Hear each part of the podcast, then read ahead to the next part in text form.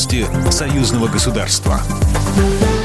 Здравствуйте, в студии Екатерина Шевцова. Беларусь построит порт на северо-западе России. Как заявил премьер-министр Роман Головченко, решение о строительстве порта принято. Проект будет реализован в ближайшее время, пишет Белта. Переваливать необходимо большие объемы всех видов белорусских грузов, минеральные удобрения, лесные и накатные грузы, контейнерные перевозки. Поэтому президенту Александру Лукашенко были представлены несколько отработанных вариантов дальнейшего развития собственных мощностей. По одному из них решение принято, оно будет реализовано в самое ближайшее время, пояснил он. О конкретном месте сроках реализации проекта и его стоимости пока информации нет.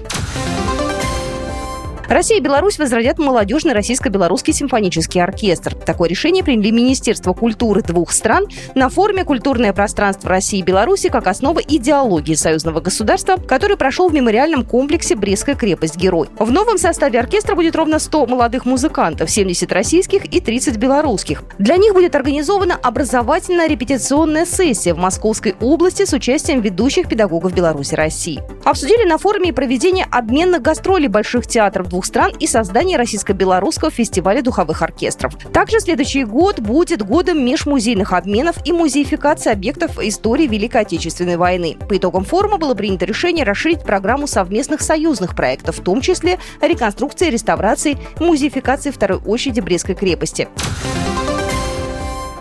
Отборочный тур конкурса исполнителей молодежной песни фестиваля «Молодежь за союзное государство» пройдет 16 августа в Молодежном театре эстрады. В конкурсе примут участие молодые люди в возрасте от 16 до 25 лет, солисты, авторы-исполнители, дуэты и ансамбли. Сам конкурс пройдет с 14 по 19 сентября на территории Смоленской области. Фестиваль организован по инициативе Парламентского собрания Союза Беларуси и России.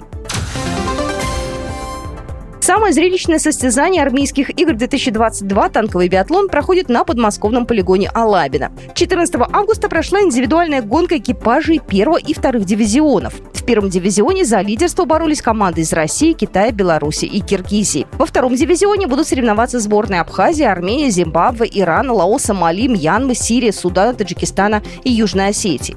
В этом году на своих танках выступают сборные Беларуси и Китая. Остальные сборные выступают на танках, предоставленных российской стороной. Финальное соревнование состоится в день закрытия игр 27 августа.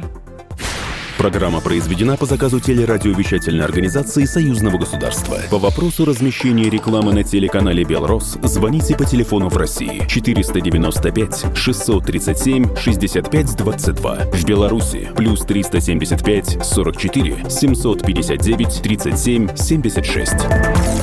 Новости Союзного государства.